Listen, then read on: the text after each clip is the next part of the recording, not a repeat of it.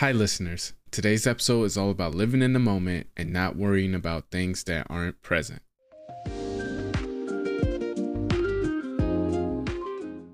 Supposing you wake up in the morning, and it's a lovely morning. Let's take today, right here and now. Here we are in this paradise of a place. And some of us have got to go to work on Monday. Is that a problem? For many people, it is. It spoils the taste of what's going on now. When we wake up in bed on Monday morning and think of the various hurdles we've got to jump that day, uh, immediately we feel sad and bored and bothered. Whereas actually we're just lying in bed.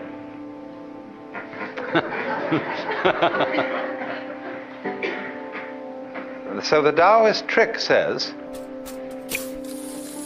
simply live now and there will be no problems. That's the meaning of the Zen saying when you are hungry, eat. When you are tired, sleep. When you walk, walk. When you sit, sit. Rinzai, the great Tang Dynasty master, said, In the practice of Buddhism, there is no place for using effort. Sleep when you're tired, move your bowels, eat when you're hungry. That's all.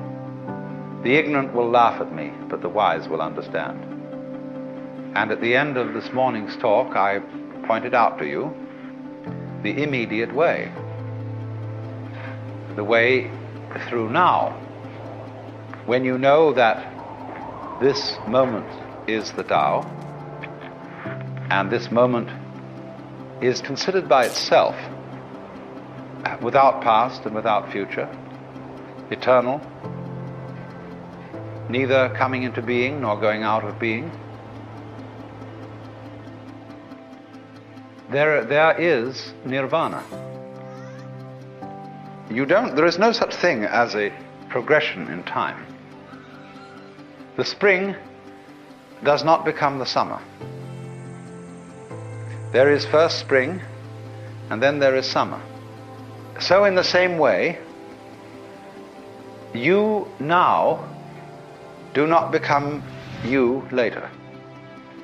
This is T.S. Eliot's idea in uh, Four Quartets, where he says that the person who has settled down in the train to read the newspaper is not the same person who stepped onto the train from the platform. And therefore, also you who sit here are not the same people who came in at the door. These states are separate, each in its own place. And the person sitting here and now is not the person who will die. We are all a, a constant flux. And the continuity of the person from past through present to future is as illusory in its own way as the upward movement of the red lines on a revolving barber pole.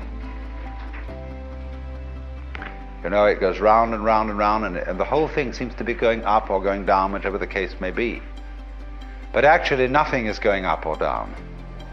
So when you throw a pebble into the pond and you make a, concentric rings of waves, there is an illusion that the water is flowing outwards. And no water is flowing outwards at all. Water is only going up and down. What appears to move outward is the wave not the water. Our seeming to go along in a course of time it doesn't really happen.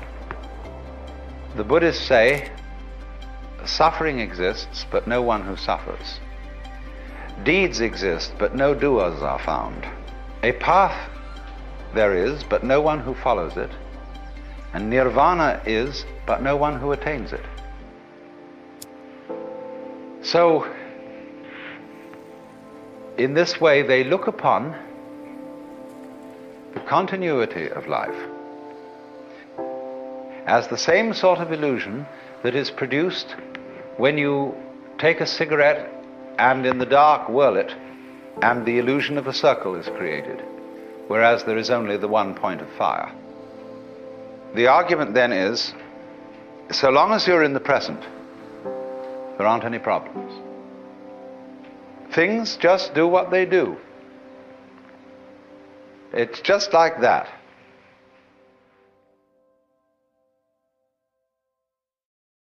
A really virtuous person doesn't show his virtue. Well, there's a poem in Chinese which says, Entering the forest, he doesn't disturb a blade of grass. Entering the water, he doesn't make a ripple. He looks very ordinary, and so his virtue can't be detected. He doesn't stink of virtue. So now, when it comes to Taoism, this is a point of view that becomes explicit in Chinese history. It used to be said that Lao Tzu was originally thought to have been a contemporary of Confucius, who lived between 6 and 500 BC. But the general weight of scholarly opinion today is that the Lao Tzu book is uh, about 400. And the book is called the Tao Te Ching. And so Jing in Chinese means a classical book or scripture. Tao is usually translated the way, but I would prefer to call it the course, the course of nature. And de means virtue, but in the sense that we use the word virtue when we say the healing virtue of a plant. And water is very often used by Lao Tzu to give the idea of Tao, because water always takes the line of least resistance. Water is very soft, and yet one of the strongest things in the world. You can chop water with a sword but leave no wound. So, what everybody wants to know then is how to acquire that great naturalness. How do you do it? Wu Wei. Wei means to act, to strain, to strive, or to interfere. And so the Taoist manner of life is Wu Wei. Don't force it. Always go with the stream. You may need to use a rudder, but don't ever go against the stream. If you are swimming and you're caught in a very strong current, you will be lost if you try to swim against it. You must swim with it and edge to the side. That's de, you see, that's magical power. But it all comes about through not using effort, not straining at anything, never strain.